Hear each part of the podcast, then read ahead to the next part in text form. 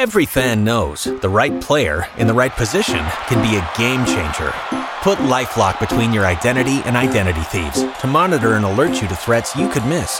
Plus, with a US-based restoration specialist on your team, you won't have to face drained accounts, fraudulent loans, or other losses from identity theft alone. All backed by the LifeLock Million Dollar Protection Package.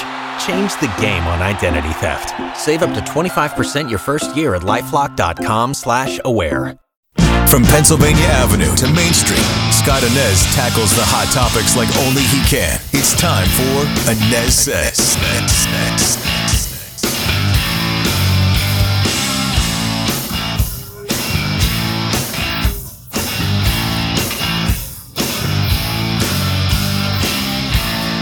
There, and welcome to the Anez Says podcast. Appreciate you being here today. Hope you had a great weekend. You can hear me on the radio each and every day on WDBO 1073 FM and AM 580. Of course, the Anez Says podcast, you can find it most everywhere you get your podcast, including Spotify, the WDBO app, and WDBO.com. So I was thinking the other day about this old high school baseball coach of mine. Why? I don't really know for sure, but I thought to myself, you know what? I think we can all learn from him today. Whenever back in the day we as players would give him any kind of an excuse as to why we didn't do what we were supposed to do on the baseball field, he'd break out his fiddle, and that is pretend to be playing a violin with his hands, right? And and then he'd say, "Don't want to hear it" with that distinctive southern accent. Don't want to hear it, boys. Don't care. And then he proceed to tell us, "Life ain't fair. Get used to it.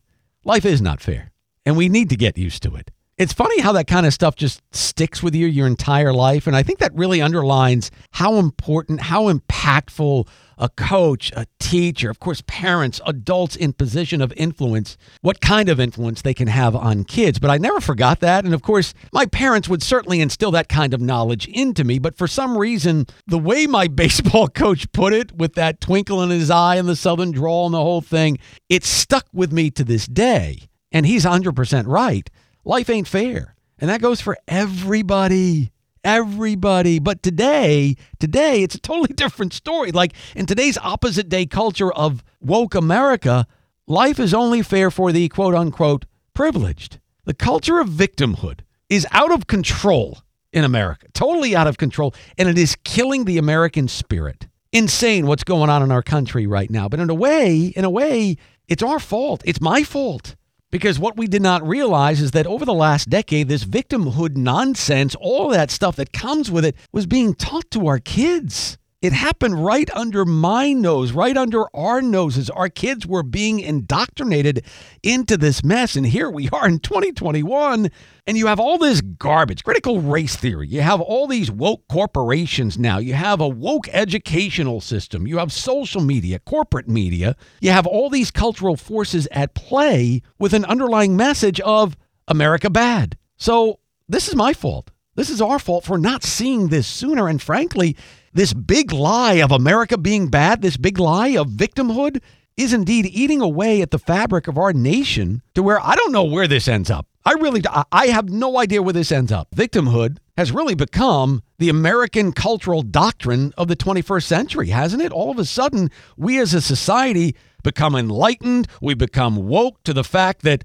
America owes those who are victims. And as a matter of fact, as an old white guy myself, okay, AKA the devil, I shouldn't even be talking about this topic. Why? I'm not qualified. I'm not qualified. After all, I'm an old white guy. What do I know? Shut up. Get back to your privilege, mighty whitey. That's what our culture tells us. Don't talk about it, old white dude. You're not qualified. Shut your mouth. Go back to your privileged life. Far be it from me to re victimize a victim, right? Insane. It really is insane. And, and, I can remember a time not too long ago, by the way, when this kind of woke nonsense was utterly preposterous. See my baseball coach for details. Until the late 20th century, victimhood was pretty much discouraged here in the U.S. I mean, parents, schools, universities, the media, entertainment believe that success and defiance of hardship improve the lives of individuals and communities. Adapt, overcome, find a way. That's what it was about. Heck, I remember a note posted on my bedroom door by my mother. If it is to be, it is up to me. In other words, in this world, you can't rely upon anybody but yourself. Don't underestimate what you can do. And I can remember reading books about Helen Keller and, and Stephen Hawking back in the day and others with serious disabilities. They never considered themselves victims. No, they overcame, they adapted, they drove to their own success against incredible odds. They were the victors, not the victims.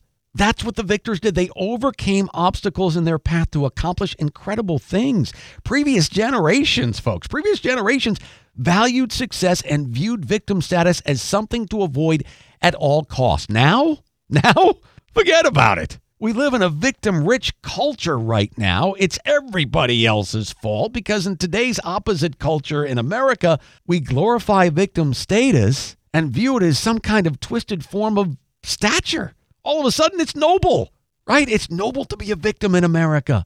And here's what we do today the culture is telling minority kids, especially, you know what? You can't do it. You cannot do it. You cannot succeed in America today. Why? The deck is stacked against you. That's why, because society favors your non minority peers. But truth be told, victimhood is a bridge to absolutely nowhere. You look at some of these Black Lives Matter protests, okay? And typically there is a means to an end in terms of protest. There's no end here. There's no end game other than the victim card devastation, destruction. There's no solution maybe other than forming these ridiculous autonomous zones and confiscating property that doesn't belong to them.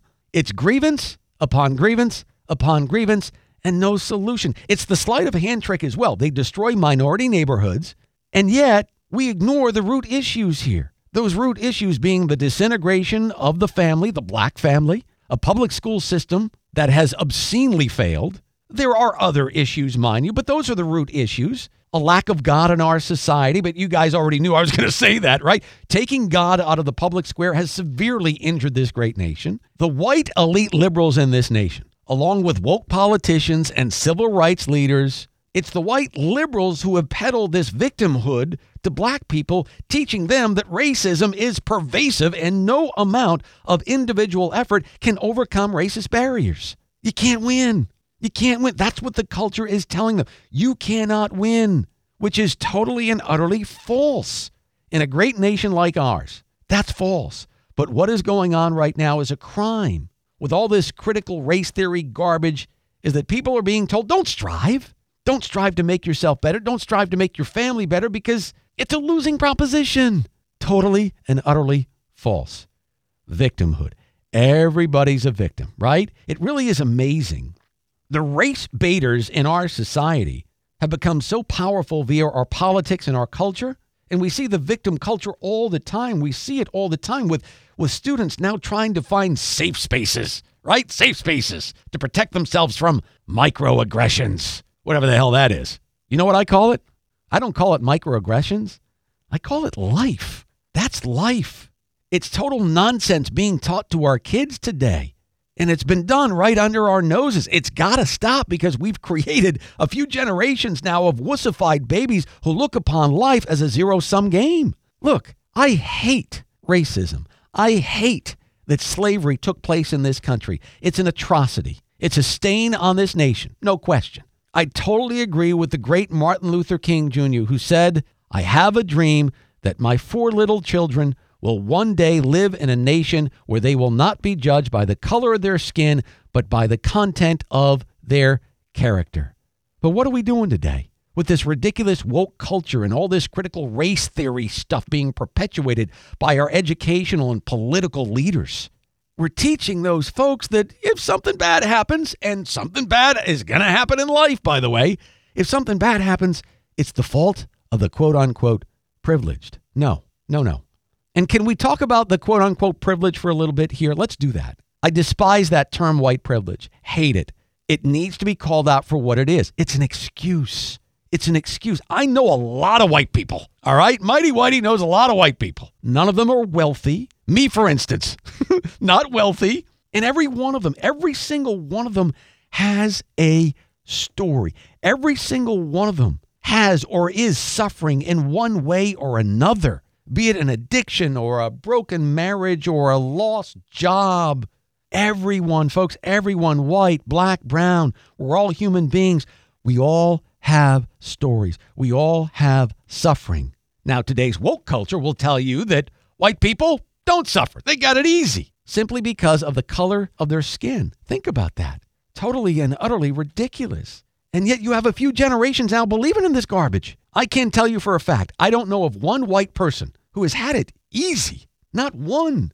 Doesn't mean that there aren't any out there, mind you, but I don't know of one. Everybody's got a story. That's life. You do not skate in this life. Everyone's dealing with stuff. And I got to tell you, I lived a lot of life. And the title of the old Beatles song is absolutely correct. Money won't buy you love. It won't.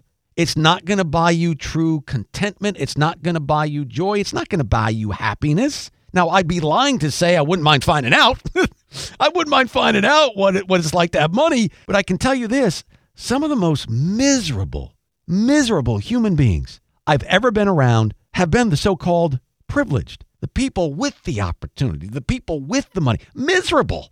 And by the way, some of the most poor of the poor have been some of the happiest that I've come across in my day. These are the true heroes.